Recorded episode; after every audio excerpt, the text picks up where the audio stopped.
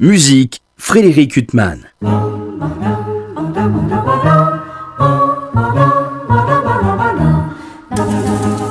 Bonjour, c'est un trio pour piano, violon et violoncelle. Il s'appelle le trio Busch, en hommage à un des plus grands violonistes allemands du XXe siècle.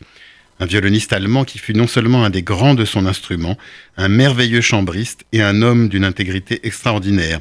En effet, en 1933, il claqua la porte au nez des nazis qui le célébraient comme un des plus grands musiciens de son siècle et s'exila en compagnie de sa famille et de son gendre, le pianiste juif Rudolf Serkin, aux États-Unis où sa notoriété était mille fois moindre.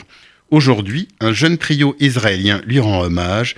Il est composé de Omri Epstein, Mathieu Van Bellen et Ori Epstein.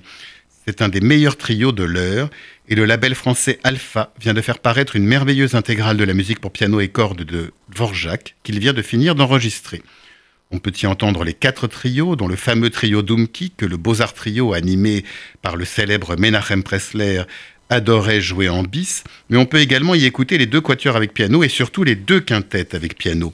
Le premier quintet est magnifique, mais le deuxième est proprement sublime, avec un mouvement lent qui va vous émouvoir aux larmes.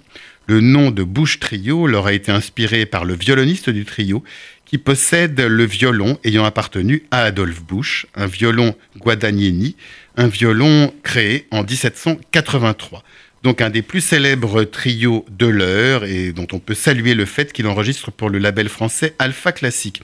En effet, ce n'est pas sans une certaine fierté chauvine qu'on constate que deux des merveilleux ensembles de musique de chambre israéliens, le Quatuor de Jérusalem et le Trio Bush, enregistrent pour des labels français, à savoir Harmonia Mundi et Alpha Classique. Donc n'oubliez pas la parution du magnifique coffret de musique de chambre avec piano par le trio Bouche, musique d'Antonin Dvorak, trio qu'on espère retrouver bientôt en concert en France. Quant à moi, j'aurai le plaisir de vous retrouver dimanche prochain pour une nouvelle interview. Bonne journée sur RCJ.